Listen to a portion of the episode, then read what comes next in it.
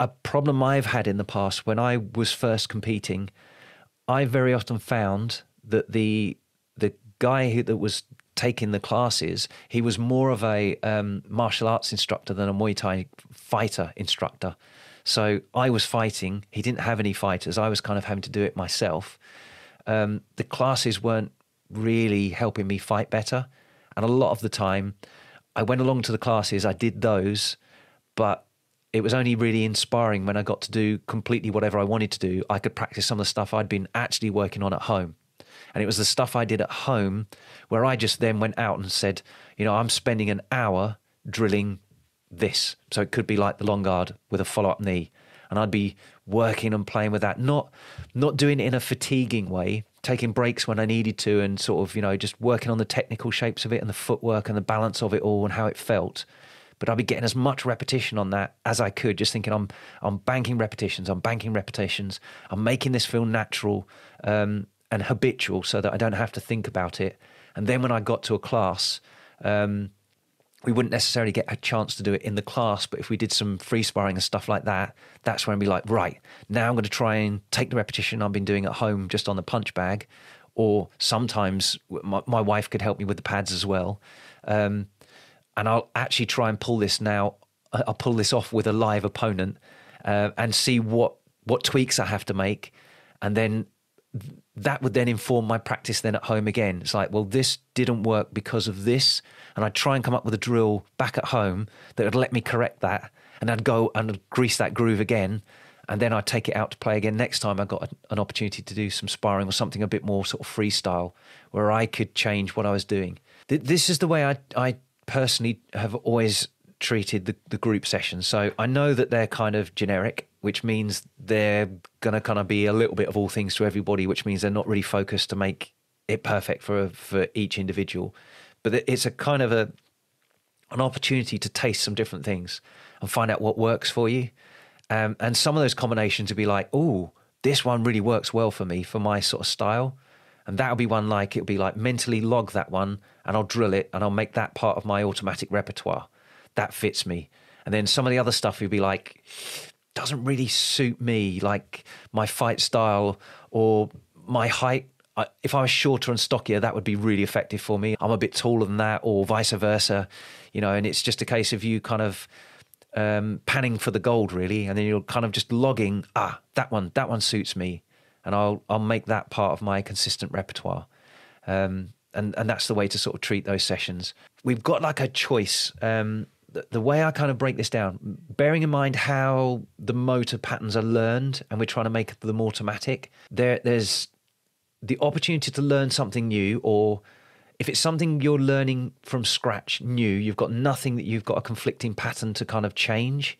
Then about three to five hundred reps and it'll be it'll be in there. The problem is when it's something that you've already done three to five hundred reps and it's in there, it's banked, it's automatic, and now you want to change it, which is more often than not, especially when people have started to do fights. That's where it becomes like three to five thousand reps to change that habit. So I'm very conscious of only practicing new things when I'm fresh, not fatigued, and in that kind of state, because I want the quality to be really good, because I know that is banking repetitions of the shape that I'm going to produce. And if I'm trying to do it when I'm fatigued and tired, it all falls apart. I'm repeating rubbish movement. I'm actually starting to bank that as a poor habit. I'm, I'm developing bad habits. So when it's something brand new or something I'm trying to change that I've been habitually doing kind of wrong, or I, I want to tweak it and improve it, then I know I need to, at the start of a session, I'm just working on re- reinforcing, changing habits, and I'm just trying to repeat that. As soon as I start feeling tired and it's all starting to go a little bit AWOL, then I won't do anything that I was trying to practice new anymore. I'll move on to the stuff that's already banked and stable. Um, so, for example, like a round kick that I know I can just throw when I'm really tired, I've banked that pattern, that's stable. I'll do that one. I'll practice technique under fatigue when it's a technique that I know is robust and stable. I've practiced it thousands of times the right way. I won't do anything that's kind of new when it's uh, untested in fatigue. So that's that's the kind of way I, I work those sessions. So um, I'm forever, when I'm at home, working in stuff. And as soon as I feel oh, I'm getting tired now, then what I'll do is I'll I'll switch the session from rehearsing or practicing the new stuff, the new technique, to tried and tested old favourites that I know stay stable under fatigue, and I'll just give myself a bit of a beasting on the end if that's the stage I'm at. Um, but that's that's important to kind of consider how those how that works. When when I'm coaching people for the Muay Thai side as well, what'll happen is further from a fight, I'll have longer rounds, but they're less intense and it's more technical. So it's more like I might shift to kind of like four or five minute rounds, and we're, we're working on something, and it's more we're just breathing through. We're not really, I'll still finish the round with a, a good kind of thirty seconds to to leave them kind of remembering they had to blow a bit. But the majority of that session or, or that, that round is new technical and tactical stuff I'm wanting, wanting them to drill. And that tends to be my emphasis in like a strength block further away from the fight. And then I'll gradually squash the rounds down to be what they're going to be competing at by the time they get to the the, um, the speed block at the end, which will be the one that's converting and ready to fight. And then by the time by the time I've actually got them effectively, when you're really entering the true fight camp, when you're in that sort of last block or two of the phase, um, that's where I'm getting really specific to whatever rounds they're going to be fighting.